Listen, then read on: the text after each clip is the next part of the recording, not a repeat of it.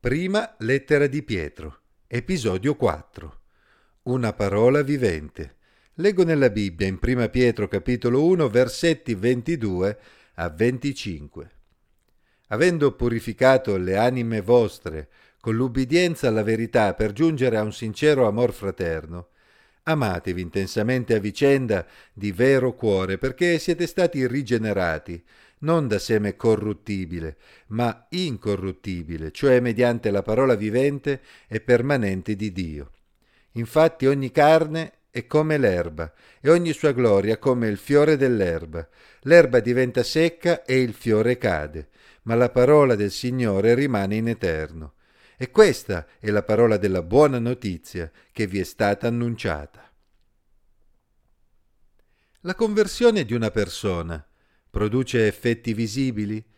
Nella sezione precedente Pietro aveva stimolato i credenti ad avere un atteggiamento di riverenza e ubbidienza verso Dio, stimolati dalla riconoscenza per la grande salvezza ricevuta in Gesù Cristo.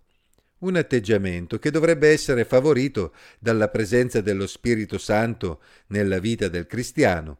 D'altra parte, quando Dio purifica le nostre vite attraverso la rigenerazione, attraverso l'opera dello Spirito Santo nelle nostre vite, è logico aspettarsi che ci siano degli effetti concreti e visibili. Uno dei primi effetti della presenza dell'unico vero Dio nella vita di una persona è l'amore sincero verso i fratelli e le sorelle in fede. Amatevi intensamente a vicenda di vero cuore. Si noti l'insistenza di Pietro sul ruolo della parola di Dio nel processo di conversione, simile ad un seme che penetra nel cuore, germoglia e porta un frutto. Pietro insistette su questo punto perché la divina origine della parola di Dio e il suo carattere permanente è una garanzia del fatto che la nuova vita nel cuore del credente non sia solo frutto di uno sforzo umano, una vera conversione è frutto dell'opera di Dio e della sua parola nel cuore dell'uomo, non una semplice adesione formale e intellettuale ad una religione. Come già visto in precedenza, i cristiani possono essere dei figli obbedienti. Prima Pietro 1,14. Non tanto perché sono delle brave persone che si sforzano di compiere opere buone, ma proprio perché in loro è stata seminata la parola di Dio, un seme incorruttibile, un seme che non è soggetto a degrado o cambiamento, ma è permanente e produce buoni frutti. La parola di Dio è quindi una parola vivente, non solo un insieme di precetti, ma una parola che ha in sé la capacità di produrre una nuova vita nel cuore dell'uomo. Proprio in virtù della nuova vita che procede da Dio, i credenti hanno ricevuto la dignità di essere chiamati figli di Dio e possono rivolgersi a Dio come loro Padre. A sostegno delle proprie affermazioni, Pietro fece riferimento ad un concetto descritto in Isaia. Una voce dice grida e si risponde che griderò? Grida che ogni carne è come l'erba e che tutta la sua grazia è come il fiore del campo. L'erba si secca, il fiore appassisce quando il soffio del Signore vi passa sopra. Certo, il popolo è come l'erba, l'erba si secca, il fiore appassisce ma la parola del nostro Dio dura per sempre. Isaia 40, versetti 6 a 8. In questo modo Pietro applica l'annuncio fatto ai tempi di Isaia ai suoi lettori.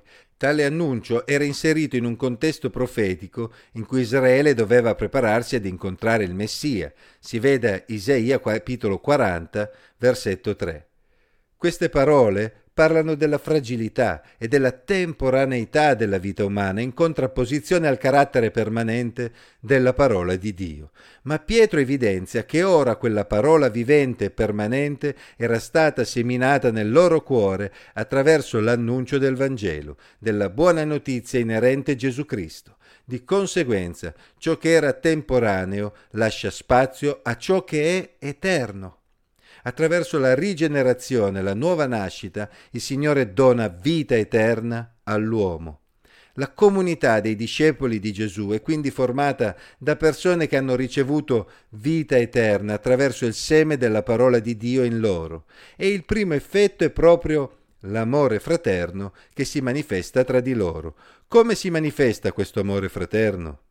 Nel servizio reciproco, secondo l'esempio che aveva lasciato Gesù. D'altra parte, Gesù aveva detto ai suoi discepoli, io vi do un nuovo comandamento, che vi amiate gli uni gli altri come io vi ho amato, anche voi amatevi gli uni gli altri. Giovanni 13, 34.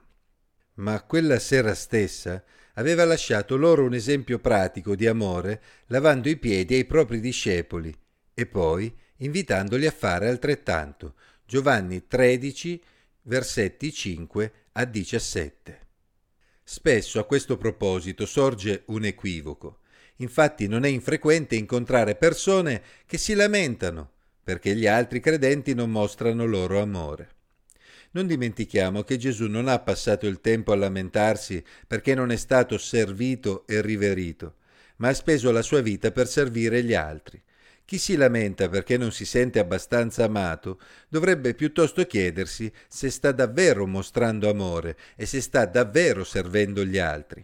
Quando la parola vivente e permanente di Dio viene seminata e germoglia nel cuore di un essere umano, non produce lamentele, ma produce amore e servizio.